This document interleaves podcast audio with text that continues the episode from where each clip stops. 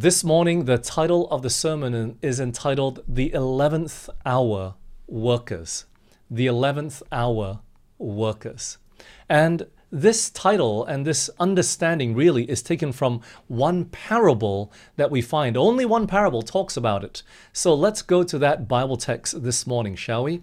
It's found in Matthew chapter twenty, and we're starting in verses one and two. For the kingdom of heaven is like unto a man that is an householder, which went out early in the morning to hire laborers into his vineyard. And when he had agreed with the laborers for a penny a day, he sent them into his vineyard. So this person, this man who's a householder, the, pardon me, the owner of the vineyard, he goes out and he looks for laborers of the vineyard, and he finds some people standing around not doing anything, and they agree to a penny a day. That was the fair rate. That time they were paid a penny a day. And so these people, they agree and they go into the vineyard, his vineyard, to work for him. Let's continue. Verse three and four. And he went out about the third hour and saw others standing idle in the marketplace, and said unto them, Go ye also into the vineyard, and whatsoever is right I will give you. And they went their way.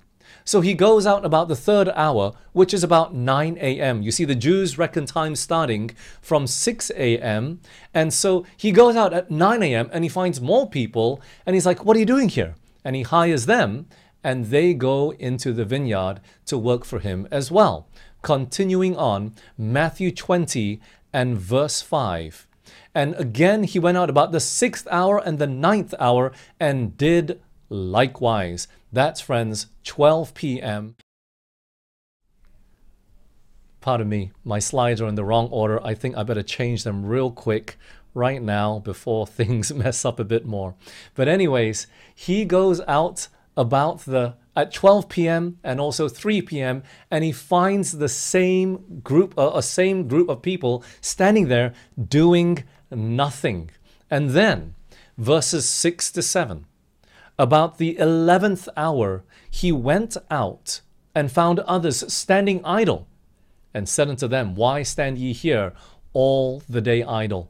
And they say unto him, Because no man hath hired us. He saith unto them, Go ye also into the vineyard, and whatsoever is right, that shall ye receive.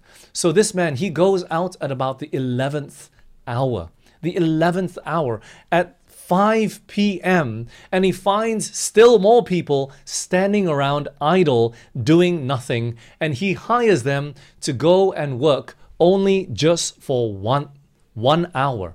And this is really where we get this understanding of the eleventh hour from. And look, one hour was just before the time that they would finish work. You see, they had about twelve hours of daylight. twelve hours. And that's really the same here in Malaysia as well. Do you know that in Malaysia here, the longest day, it goes for twelve hours and ten minutes. twelve hours and ten minutes. And the shortest hours of daylight that we have here in Malaysia is eleven hours and forty-nine minutes. So really, the time only varies for, for when the sun rises and when the sun sets. The amount of hours that we have for daylight, it's only It only varies about twenty odd minutes, twenty odd minutes. So really that is about twelve hours if you average out throughout the year. And so, you know, Israel, the Jewish land, it was just like that. They only had hours of daylight for twelve hours, all right? And so this man would be hired at the eleventh hour, is one hour before it would get dark. And back then they didn't have floodlights. They just had what? They just had fire on a stick, right? That's all they had. They had lamps, and that was all it, it would afford for them. Not enough for them to continue working really in a vineyard. So their working hours was only that of daylight time, which was twelve hours. And Jesus verifies this as well. In John chapter eleven, verses nine to ten, the Bible says this. Jesus answered, Are there not twelve hours in the day? If any man walketh in the day, he stumbleth not, because he seeth the light of this world. But if a man walk in the night, he stumbleth, because there is no light in him. So Jesus verifies this fact that there is twelve hours in a day, and a man can only work during the daylight hours. So the eleventh hour was right at the end. It would be dark right after that. So this eleventh hour worker, he's only hired just for one hour, and then comes the pay. Going back to Matthew twenty, continuing this parable in verses eight to ten. So when even was come, the Lord of the vineyard saith unto his steward, Call the laborers and give them their hire, beginning from the last unto the first. And when they came that were hired about the eleventh hour, they received every man a penny. But when the first came, they supposed that they should receive more, and they likewise received every man a penny. Look, it would have been logical thinking if you were the first hour laborer, the one that was hired at the very beginning of the day. It would have been logical to think, hey, I see these guys, they get one penny for one hour's of work. Hmm, I should get at least ten pennies. I mean, if you're reasoning within yourself, you're thinking at least what? I should be getting more than these guys, right? That would have been logical thinking. I think ten times out of ten, every single time, we would have thought that train of thought. But what a shock to them when they only received one penny. You see, we're missing one thing, remember. The Lord of the vineyard had agreed with these first hour laborers that had worked for twelve hours or eleven hours for one penny a day. And that was the prevailing rate of the time. It was a fair rate, and they had agreed to it as well. So it was not unreasonable to expect more, but it wouldn't have been unreasonable for the Lord to give them one penny as well, you see. So he was not being unfair. And so what happened when it got to these one hour laborers, pardon me, the first hour laborers, what happened when they received that penny in hand? Yes, they were shocked, but what else? Verse eleven and twelve. And when they had received it, they murmured against the good man of the house, saying, These last have wrought but one hour, and thou hast made them equal unto us, which have borne the burden and the heat of the day. What began to happen? They began to murmur. They began to complain. They were unhappy, as anybody would have been, because they received the same wage as all these other people. But friends, you see, that's the thing. They had agreed for a penny a day.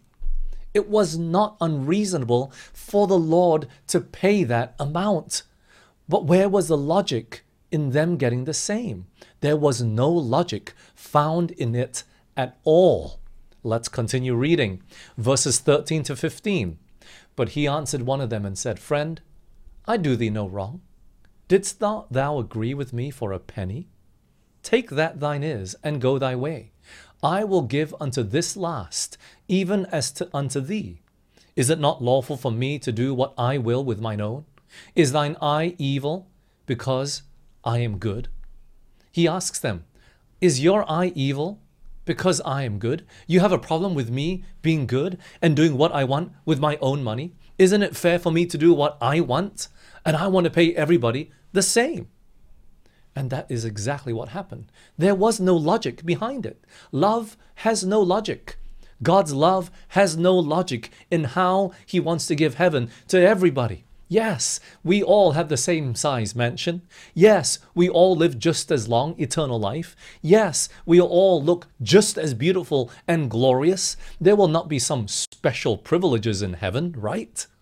God will pay all the same. And you know, it's very interesting that we get to the end of this parable, and this is what he declares. Matthew twenty and verse sixteen. Finally, Jesus ends with this intriguing statement. So the last shall be first, and the first last. For many be called, but few chosen. It seems like those first hour laborers that bore the heat of the day, they would not be chosen. Why? Because they were murmuring. They were complaining. And it seems from a human standpoint, that would be fair. That would be logical. But not in this parable. God says because of that, because of what you've gone through, because of how you reacted in character, you would not be chosen. Many are called, few are chosen. The first will be last, but the last, the eleventh hour laborers, shall be first. Friends, who are the eleventh hour laborers? What does that mean to us today? What does this all represent? Well, the vineyard is very clear. The master is very clear. That's Jesus. The vineyard is the world, and the laborers are all those that are working for God. And what does it mean about this eleventh hour? Well, it represents that last moment before it gets dark. It represents, represents that last moments of Earth's history before we're plunged into scenes of darkness, which the Bible describes as Jacob's time of trouble. We are living in Earth's last day. Remember, Jesus said there were twelve hours, right? And then, uh, and the group that came in at the last hour, they were the ones that will be chosen, not just called. And it doesn't get any later than the eleventh hour. But what is the eleventh hour for us today?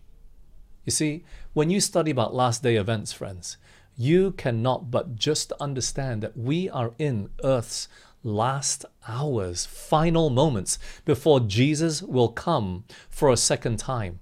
The eleventh hour started over a hundred years ago. And the signs are all fast fulfilling. We are in the eleventh hour of Earth's history. This is a little bit different to the eleventh hour laborer, but we are in Earth's final moments. We're going to get to the eleventh hour laborer just a little bit later in this message, but we certainly, no doubt, are at the very end. If you go over to Matthew twenty-four, verses six through eight, that famous chapter where Jesus shocked the disciples about how not one stone of the temple will be left upon another, and they thought the world would come to an end when that happened. So they asked Jesus that question, when will the world come to an end? And he says in verse six, you shall hear of wars and rumors of wars. See that ye be not troubled. For all these things must come to pass, but the end is not yet. For nation shall rise against nation, and kingdom against kingdom. There shall be famines and pestilences and earthquakes in diverse places. All these are the beginning of sorrows. Wars, famines, pestilences, earthquakes. They've been going on for a long time, but friends, we have taken pestilences to a new level this past year and a half. And I've preached about this before, friends, but we are living in unprecedented times for those that have that are currently alive. I believe no one has gone through such a crisis that we face today, where the whole world has gone on lockdown. We are experiencing things that never in our lifetime we have experienced before, and many people are suffering as a result. Famine is coming in as a result as well. Many of us, we are going through hardships and toils and trials such as the world has never seen before. Surely, if you do not know it in this past year and a half, you know it now. We are living in the end of time. We are at the very end, a global pandemic. Friends, when's the last time you experienced it to this magnitude? Nothing that we've seen in the past thirty years has come close to this. But I want you to see here in verse eight of Matthew twenty-four. Notice it says that all these are the beginning of sorrows. Friends, when you see that word beginning of sorrows, don't let the word beginning throw you off. What does the word sorrows mean there? It means birth pains, as in a mother about to give birth. You see, friends, when when when you have children, when when the mother is pregnant and she's about to deliver, the birth pains begin just before the child is about to be delivered. It doesn't take place throughout the nine months of pregnancy. No, it takes place a few days before. It starts a few days before. And you see, when the birth pains begins, you're not at the stage where, oh, you got to stop traveling. The stop traveling is somewhere around twenty-five weeks, right? thirty weeks, definitely so so late already, yeah? But, you know, planes will not let you on um, for a pregnant mother at a certain time, right? So uh, I remember our, our first child, our daughter, we, we were in, no, it wasn't my first, it was the second. The second, our first son, she, he was pregnant and we were in Taiwan, and she, we were coming back and moving back to Malaysia here. She had to come back a month before we ca- I came back, because after that, the aeroplane would not let them travel anymore. She wouldn't be able to fly anymore. So they had to travel first. That was not when the birth pain began. The birth pain began just on the eve of two thousand fourteen, January first. And there was a, probably a dull pain here and there a few days before that. And we knew it was close. This is not the time to say, oh, you better stop traveling, you, you, you better stop working already. No, you stop working already a month before that. The, when the birth pains come, your suitcase better be packed. You better be ready. Because at any time when the contractions come up uh, once every ten minutes, it's time to go to the hospital. You see that? These are the beginning of sorrows. When you see that there in Matthew chapter twenty-four and verse eight, that means we are at the end, even at the door. Life is not normal anymore. You cannot go on as normal anymore. And friends, I believe that even now, Jesus is at the door, ready to come. This is how late we are into the eleventh hour. I believe we're at eleven fifty-five, or I shouldn't say eleven fifty-five, we're thinking P M. We are at the eleventh hour and fifty-fifth minute before the sun is about to set, before the world is about to be plunged into darkness. Friends, we do not have that much time left. And Jesus says in Matthew twenty verse sixteen, the last shall be first and the first last. Many shall be called, but few will be chosen. Friends, how can we be sure that we don't miss out? How can we be sure that we are called and also chosen? You know what's very interesting? Because, you know, we're not giving much detail here in this parable. But what's very interesting is the preceding chapter, Matthew chapter nineteen. And look what it says at the very last verse. Matthew nineteen and verse thirty. Many that are first shall be last, and the last shall be first. Certainly these two chapters must be linked. We are going to find the answer of being called and chosen in Matthew chapter nineteen. And really, we're, we're going to start back there in verse sixteen of Matthew nineteen. It is a familiar story to most of us, but just in case you don't know it so well, we're going to go through this here and there just to catch up for all those that are reading this for the first time. Matthew nineteen and verse sixteen. And behold, one came and said unto him, Good Master, what good thing shall I do that I may inherit eternal life, or may have eternal life? You see, this story is about the rich young ruler. And he comes and asks Jesus, what can I do so that I can inherit eternal life? How does Jesus respond? Verse seventeen. And he said unto him, Why callest thou me good? There is none good but one, that is God. But if thou wilt enter into life, keep the commandments. He saith unto him, Which? Jesus said, Thou shalt do no murder. Thou shalt not commit adultery. Thou shalt not steal. Thou shalt not bear false witness. Honor thy father and thy mother. And thou shalt love thy neighbor as thyself. The young man said unto him, All these things have I kept from my youth up. What lack I yet? Jesus tells this man to keep all the commandments. And he replies, I've kept this from my youth. I grew up in a Christian home. He was a Christian. And he is what we would call today a first hour laborer. And he asks, What else do I lack?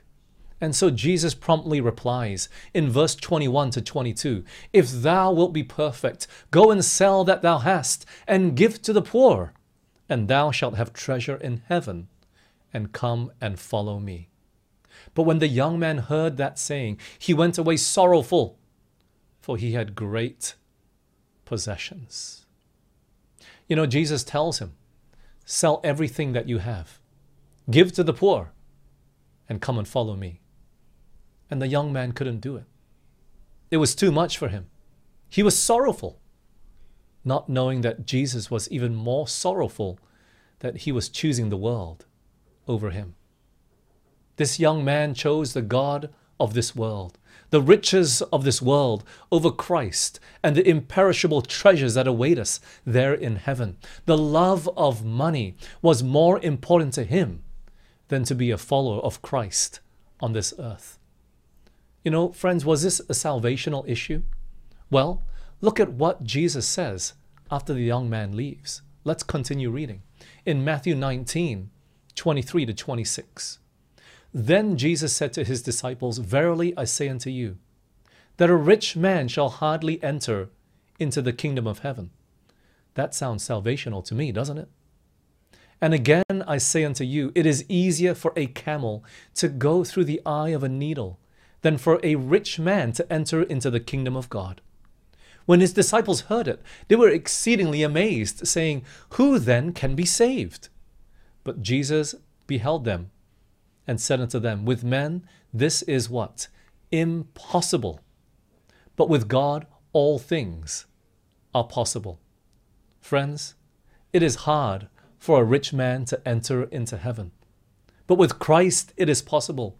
With Christ abiding in the heart, anything is possible. But this man chose the riches of this world over Jesus. He loved the world more than he loved Jesus. Could Christ have helped him? Yes. But he needed to sell everything. He needed to. And so promptly, Peter, hearing what Jesus said, he speaks up, and look at what he says in verse twenty-seven. "Behold, we have forsaken all and followed thee. What shall we have therefore?" Jesus, what will we get? We left everything, right? What will we get? And Jesus replies, "Verily I say unto you, that ye which have followed me in the regeneration, when the Son of Man shall sit in the throne of his glory, ye also shall sit upon the twelve thrones, judging the twelve tribes of Israel." That's the imperishable treasures in heaven, friends. "And everyone that hath forsaken houses, or brethren, or sisters, or father, or mother, or wife, or children, or lands, for my name's sake, shall receive an hundredfold, and shall inherit everlasting life." But then he says, in verse thirty, the conclusion of where we looked at earlier, "Many that are first shall be last, and the last shall be first." This is how this phrase is used in this context of the rich young ruler. Who was the first? Who was the first to be called? It was the rich young ruler. He represented the Jewish nation. He followed God from his youth, and, and the blessings of the gospel always comes upon those that follow Jesus, even from a young age. And to this extent, the blessings of the gospel came upon him that he even was able to amass some wealth to be called the rich young ruler. But in the end, he forgot who was the giver of all those blessings. You see, at first, God chose this Jewish nation. God chose Abraham. That's where he started. And all the way down to this young man's time, the Savior of the world came to Jerusalem and no other country. God had really blessed the whole world, but he came especially to be with the Jews and the Israelites first. But what happened? They lost sight of God along the way. They would worship idols. They would worship money. They would choose the world. They would choose alliances and personal and political alliances that were not in harmony with God's will, yoking themselves up with other people that were ungodly, of people of different religions and of different nations that did not know God. They would persecute Yes, the Jews, the Israelites, they would persecute the prophets and the priests who were faithful to God, who called out their sins.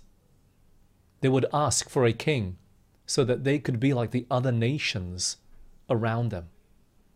And at every step, they were looking at all these other nations just to mimic them, just to follow them, look at the world to see what they were doing so that they could follow them and not asking God what they should do. And God did all that he could to chase after them. Every time they came back, he was faithful. He would bless them. He would deliver them from their enemies. But they kept rebelling. They kept going against his will.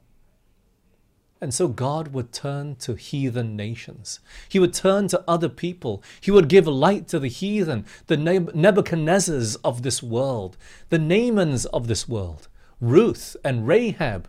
Streams of light would shine out to others because the first hour laborers were rejecting the blessings of serving in the vineyard, of following Jesus. So God would turn to other people. Even the man that helped Jesus carry his cross on the way to Calvary was not a Jew, Simon of Cyrene. And then we come to another character in the Bible. His name is Zacchaeus. Luke chapter nineteen verse two. Behold, there was a man named Zacchaeus, which was chief among the publicans. And he was rich. He was a chief publican. He wasn't just any ordinary tax collector. He was a chief of them. And you know, every publican was a cheater, a liar in those days. There was nothing honest about them. But you know how the Bible looked at them? In Matthew nine, verse ten to eleven, it came to pass, as Jesus sat at meat in the house, behold, many publicans and sinners came and sat down with him and his disciples. When the Pharisees saw it, they said unto his disciples, Why eateth your master with publicans and sinners? You see, the publicans bore even a, a special mention. They weren't just ordinary sinners. No, they're sinners and there's publicans. This is how wicked these people were. This is how the Jews looked at them. They were classed together with the harlots and all these other, you know, the prostitutes and the heathen people. This is how Zacchaeus was. This is what was his profession. And he was a chief of all of them. But going back to the story, verse three, he sought to see Jesus, who he was, and could not for the press, because he was little of stature. Zacchaeus was a short man. And so what did he do? He ran before and climbed up into a sycamore tree to see him, for he was to pass that way. And when Jesus came to the place, he looked up and saw him and said unto him, Zacchaeus, make haste and come down, for today I must abide at thy house. Jesus goes to eat at his house. And Zacchaeus is so happy, he scrambles down the tree, doesn't care how, how the tree is probably ripping away at his, his nice fine clothing. He jumps down because no one has been to his house for a long time to eat. But he comes down and Jesus makes his way to his house. And while Jesus is eating, Zacchaeus stands up. And look at his declaration in verse eight. Look at what he says. Zacchaeus stood and said to the Lord, Behold, Lord, the half of my goods I give to the poor. And if I have taken anything from any man by false accusation, I restore him fourfold. Zacchaeus is willing to give away all his riches. He's willing to do what Jesus wanted the rich man to do, the rich young ruler. Just one encounter was all it took. Just one meal was all it took for Zacchaeus to say, Lord, I'm ready to follow you all the way. I'm willing to sell everything.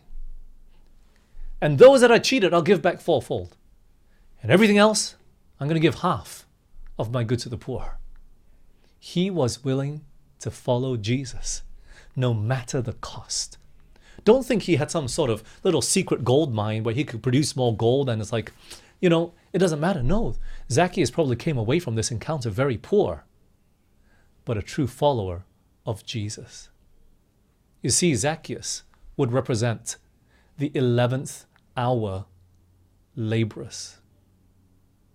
He would represent the eleventh hour laborers. The rich young ruler was the first hour laborer. The publican versus the Jew. The tax collector versus the Christian. One, we should assume automatically by, by nature of your profession, should be a true follower of Jesus, right? You're meant to be faithful. Not the tax collector, but the Christian. But yet it was a tax collector that was willing to follow Jesus, the command that he gave, and go with him all the way. Notice, Jesus did not even need to say to Zacchaeus, now Zacchaeus, you know, it's time to stop your cheating ways. You, you, you've done enough wickedness. You got to repent or else you're not going to have a part in the kingdom of heaven with me. No, he didn't have to say anything of that sort.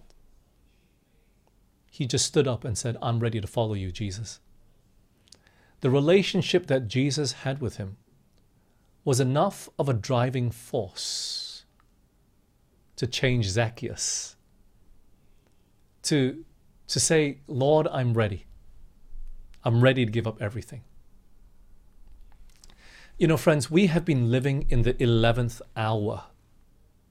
Now we're coming back to time, not the laborer, but we've been living in the eleventh hour of Earth's history since eighteen forty-four.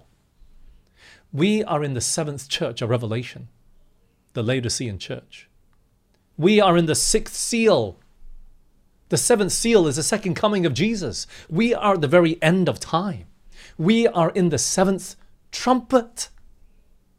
It is so clear that we are at the truly, the toenails of time in the image of Daniel chapter two. We are at the very end, friends. That rock is about to strike. The earth is about to go into darkness. Probation is about to close on this whole earth. And friends, the Adventist Church is the first hour laborer of this time that we are living in. Did you catch me? We are living at the end of time, the eleventh hour, but the Adventist Church has been called, we are not the eleventh hour laborer. We are the first hour laborers. I want you to understand this, friends. You know, the, the call that was given to ancient Israel has been given to the Adventist Church. We are to be a light to the world. God has given this church to be a keeper and res- repository of his law. When you read Revelation twelve seventeen, the dragon is angry with the woman and he goes to make war with the remnant of her seed. That that remnant church we so happily proclaim it is the Adventist church because there are two defining characteristics found there.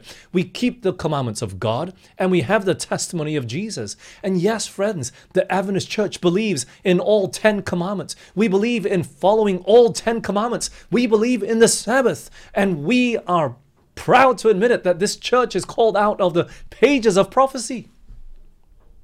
Just like how the church, the nation of Israel, kept the Ten Commandments in that Ark of the Covenant. We have been guarding God's sacred law for the past one hundred seventy, eighty years. We are the first hour laborers. We have the testimony of Jesus. We believe in studying the Bible from Genesis to Revelation, and God has given us great light. And just as God gave prophets to speak to and through the nation of Israel, God has given us a wonderful prophet in the ministry of Ellen White. Friends, our church has been called first to shine to the world. We were that first hour laborer. Just like the Israelites have been called, starting with Abraham there, the beginning of the nation of Israel. The very first. No other nation was called, and no other church in our time will be called. Yes, many people will still be called, but no other church, I believe, will be called. We are that first hour laborer. And friends, could it be that history is repeating itself? Because God is calling us to finish the work. But are we going to be true to that work that he's called us to from the very beginning? Or are there going to be other eleventh hour laborers that will come in at the end and replace those seats that have been, have been warmed and have been taken by Seventh-day Adventists for so long, friends? Are there going to be many that are going to come out from the, the darkness and from the, the woodworks and, and from the depths of sin and come and stand with God's faithful people, but not necessarily stand with them, but more likely replace them at the very end of time? I'm embarrassed to say that, you know, every time this, well, not every time, but a few times already this past week, we've sat around our lunch table and we're talking about all the people that are out there feeding people that are less fortunate than us. And here is the pastor and his wife and the Seventh-day Adventist members sitting around at a table eating by themselves. I'm ashamed to admit that I've not been doing the work of God, friends. I'm not pointing at anyone out there. But we got to get out there and do the work that God has called us to do. This morning I was just reading in my devotion about feeding the hungry, helping those that are blind, the maimed, and not as fortunate. But the Adventist church to a large degree is failing. The first hour laborer, we're failing. Why? We're focused on self-preservation. We're still focused on our studies and our livelihood and taking care of our families, and we're just still so focused on self that the stones are crying out. Those that don't know God are doing the work of God. And one day they're going to come across the truth that even we are neglecting to preach. And they're going to come into the Adventist church and take our place. With all the blessings of the gospel that God has given us, it's still so easy for us sometimes, isn't it, to murmur and complain. Friends, do we have the character of Christ today? Are we doing his work? Or are so many of us just focused on our own life? We claim the name of Christian and Seventh-day Adventist. We wear it proudly.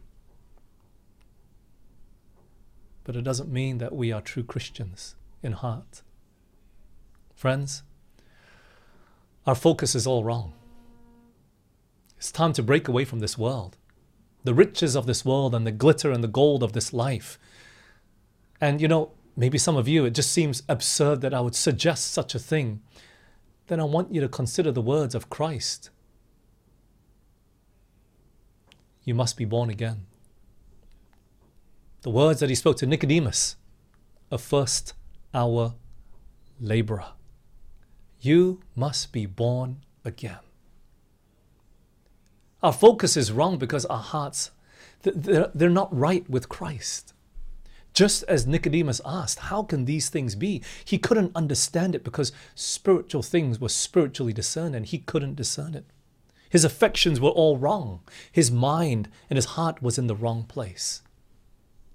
And the affections of our lives, we've been setting it too much on the earthly things and not things above, friends. Waking up early to spend time with Christ is unfathomable to many. Just waking up early for Jesus is difficult. Giving more than ten percent to God's storehouse is crazy. How am I going to have money to save? Dressing modestly or changing our diets? It's impossible. And we start pointing out and mocking others and getting angry, murmuring against God.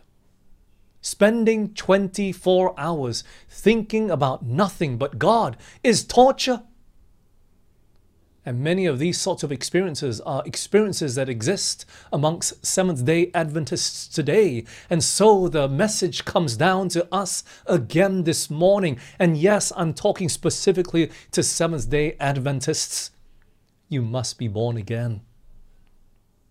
You must be born again. We're in the right church, friends. We're in the right church, but we're a step away from Jesus. Or as Ellen White says, some of us, we are a day's journey from Christ. And we're infinitely short of the kingdom of heaven because our affections are misplaced. Jesus says, you got to be born again, my son. You got to be born again, my daughter. You got to surrender. let me replace that heart of stone with a heart of flesh. Just open the door. Let me come in. Let me sup with you.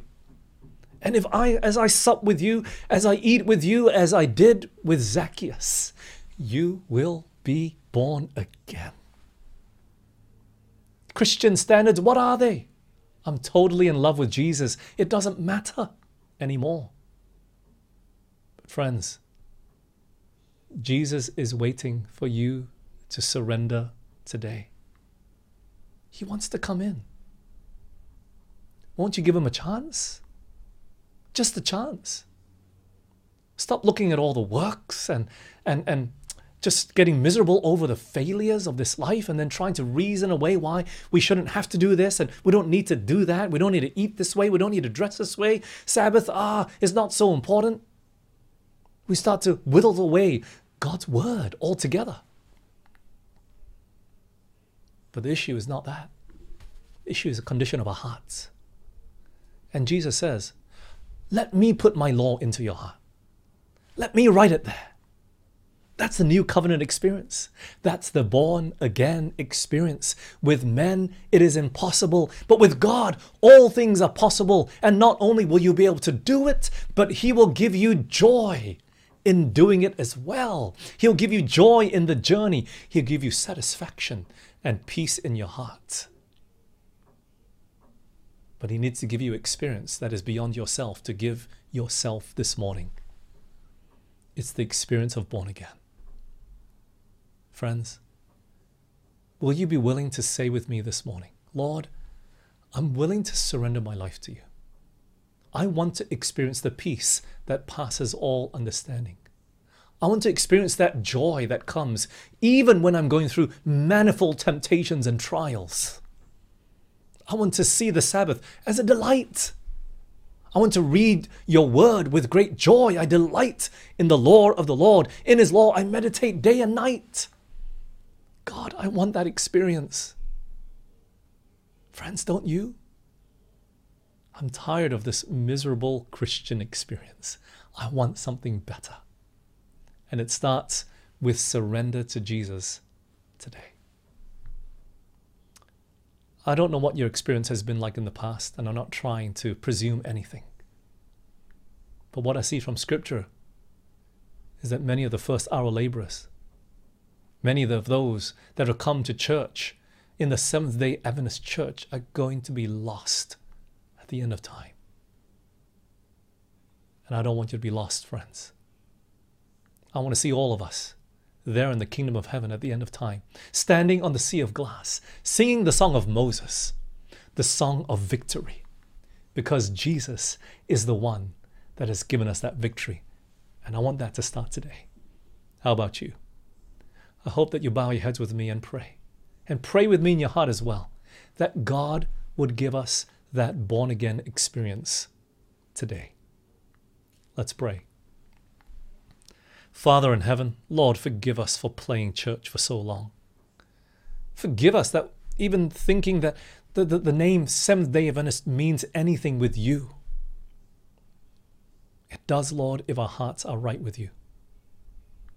I just pray that you would please come into our hearts this morning.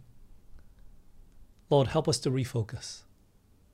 Help us just to take our minds off of money and wealth and things of this world just for a moment. To say, Lord, we surrender our hearts right now. We open the door of our hearts. Please come in quickly. Take away that stony heart. Replace it with a heart of flesh, Lord. Help us to understand what it really means to be born again. Lord, please come in and do for us what we cannot do for ourselves. Please change our characters, change our lives. Give us the life of Christ. Please give us your Holy Spirit, Lord. Help us be born of water and of the Spirit today, that truly we might be created anew in Christ Jesus today. Give us meaning in this life, Lord. Give us joy. Give us ex- uh, uh, peace that passes all understanding. Give us, Lord, that great delight that comes in following you as our Savior.